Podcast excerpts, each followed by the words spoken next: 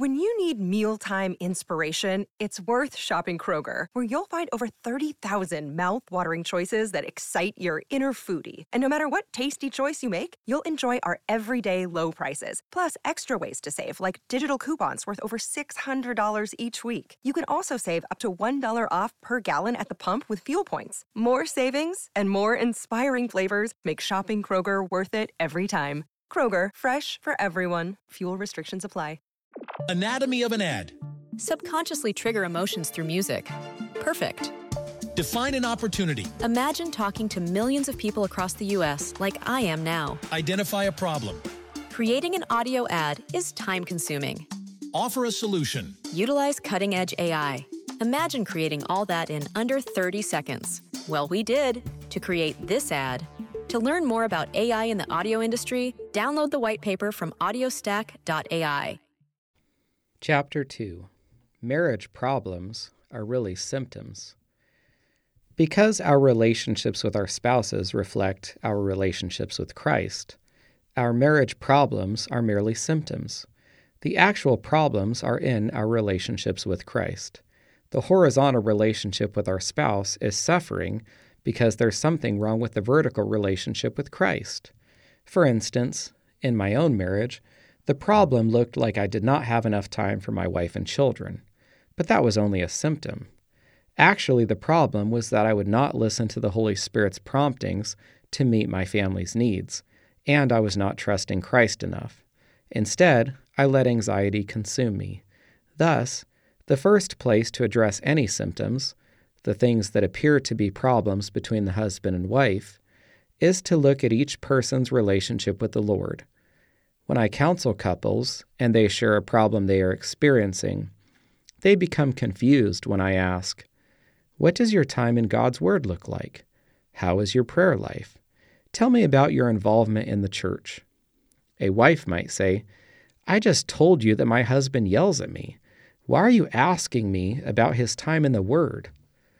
Because the hope is that as a husband reads God's Word, he will be convicted of what he is doing wrong, repent, and become a more patient and loving man. I do not have the power to change a husband's heart, and neither does a wife, or there would be no need for counseling. A husband can only become the man he should be by having a good relationship with Christ. Likewise, a husband might respond, "I just told you about the ways my wife humiliates me in front of our friends. Why do you ask whether we are part of a small group study?" Because ongoing connections with other believers can provide accountability and require vulnerability and transparency.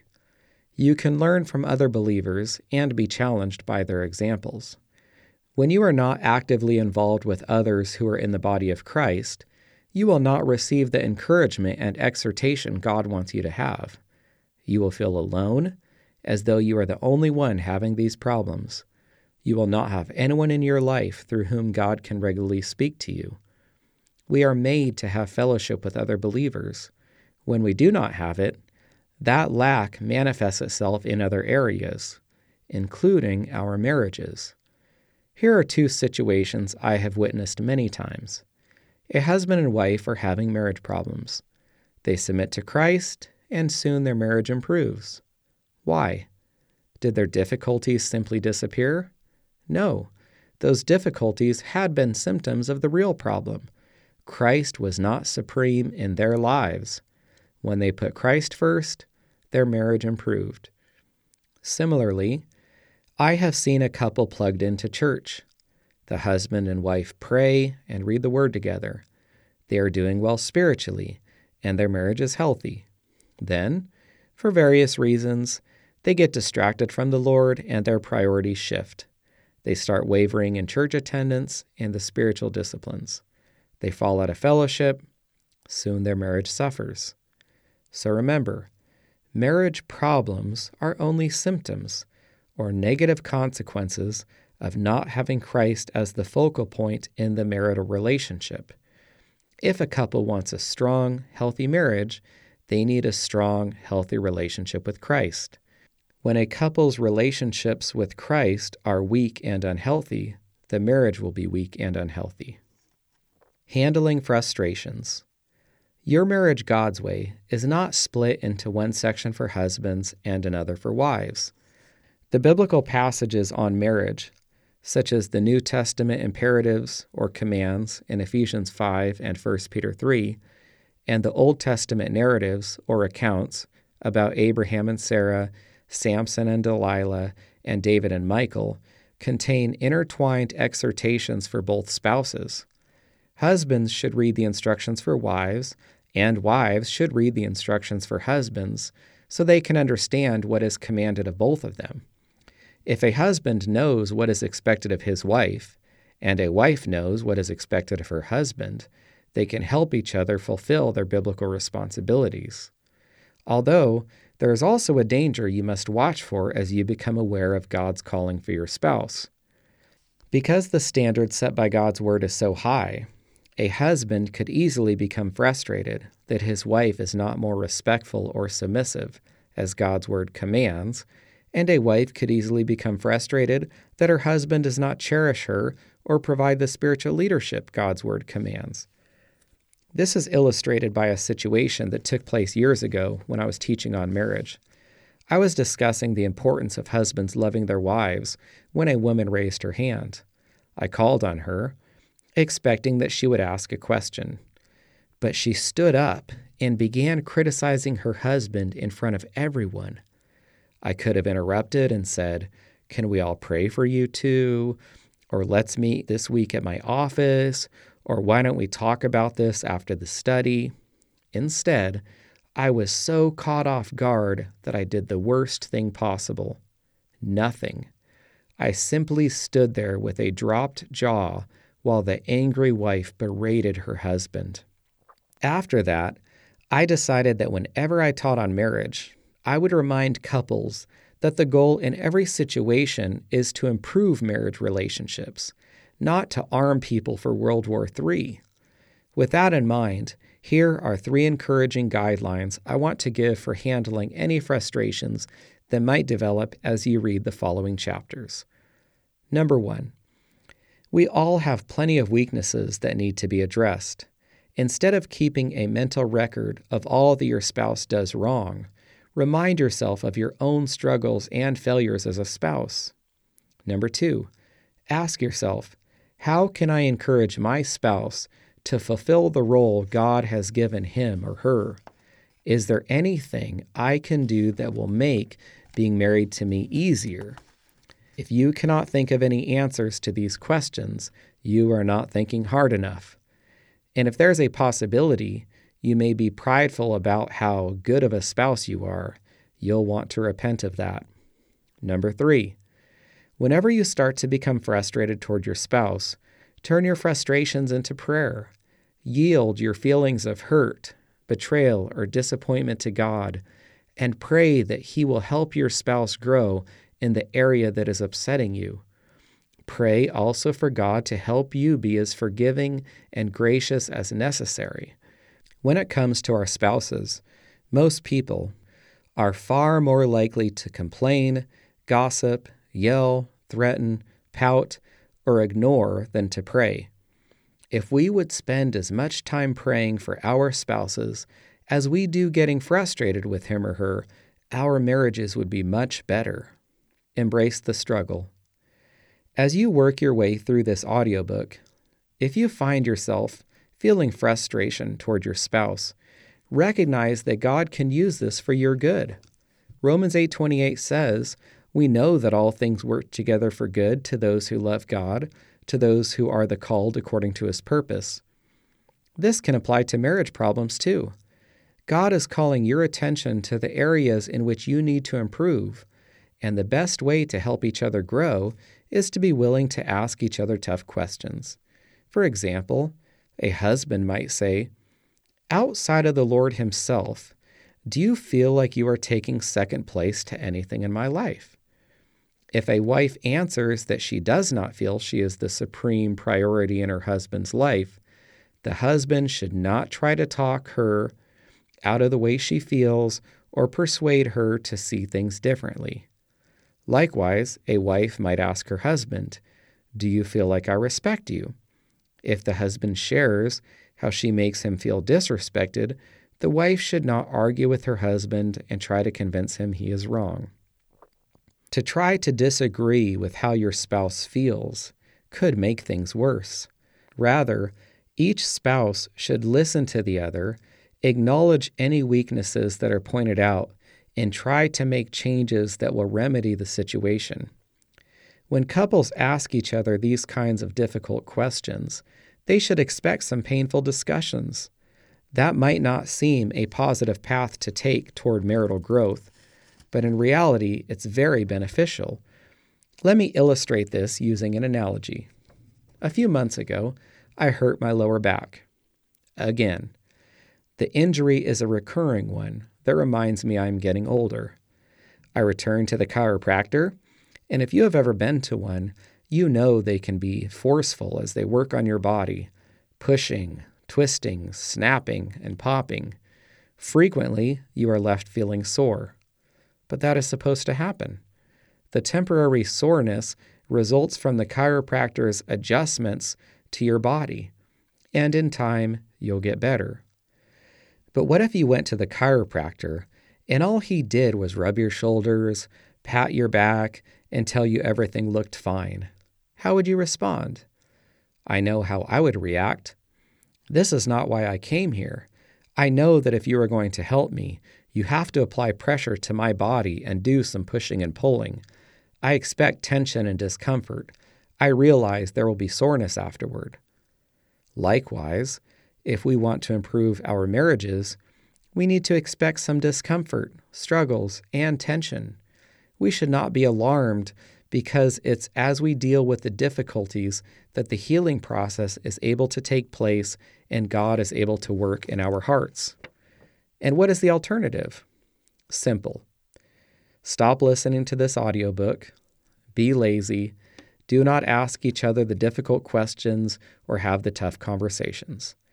Do not take your marriage seriously so that you can improve as a husband, a wife, or a Christian. If you avoid discussing the biblical teachings in this audiobook with your spouse, you will not have any tough issues to wrestle with, but you also won't grow and your marriage won't be strengthened. If you choose to avoid the discomfort now, you will more than likely experience even tougher and more painful situations later. So I want to encourage you to embrace the struggles because of what they are going to produce. The Apostle Paul tells us, "We glory in tribulations, knowing that tribulation produces perseverance, and perseverance character, and character hope." Romans 5, 3 and 4. Glory in the struggles you are having, knowing that they are producing good results as you, your spouse, and your marriage are refined. God's chastening is not punishment, but a father's loving discipline. Hebrews 12, 5 and 6 says this about the way God produces good in our lives. "You have forgotten the exhortation which speaks to you as to sons. My son, do not despise the chastening of the Lord, nor be discouraged when you are rebuked by him. For whom the Lord loves, he chastens and scourges every son whom he receives." We often apply these verses to God's punishment of sin, but the context is God working out certain issues to produce fruit and righteousness in our lives. Because none of us are perfect, we all have weaknesses in our marriages. We have certain behaviors and struggles God needs to fix as we grow in our sanctification and become more like Christ. When necessary, God will chasten us to make that happen. While that does not always feel good, we should embrace the chastening, understanding that God is doing something good and worthwhile in our lives. The author of Hebrews goes on to say this in verses 11 through 13. "No chastening seems to be joyful for the present, but painful. Nevertheless, afterward it yields the peaceable fruit of righteousness to those who have been trained by it. Therefore, strengthen the hands which hang down and the feeble knees, and make straight paths for your feet, so that what is lame may not be dislocated, but rather healed." How true are these verses? Nice, gentle shoulder rubs feel good and are enjoyable, but they don't do much for our back problems. If we want improvement, we must experience discomfort.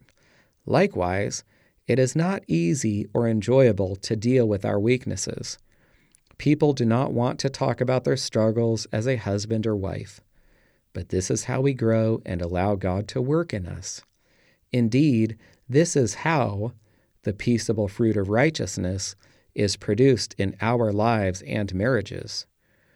Interestingly, the above verses suggest that this does not happen for everyone.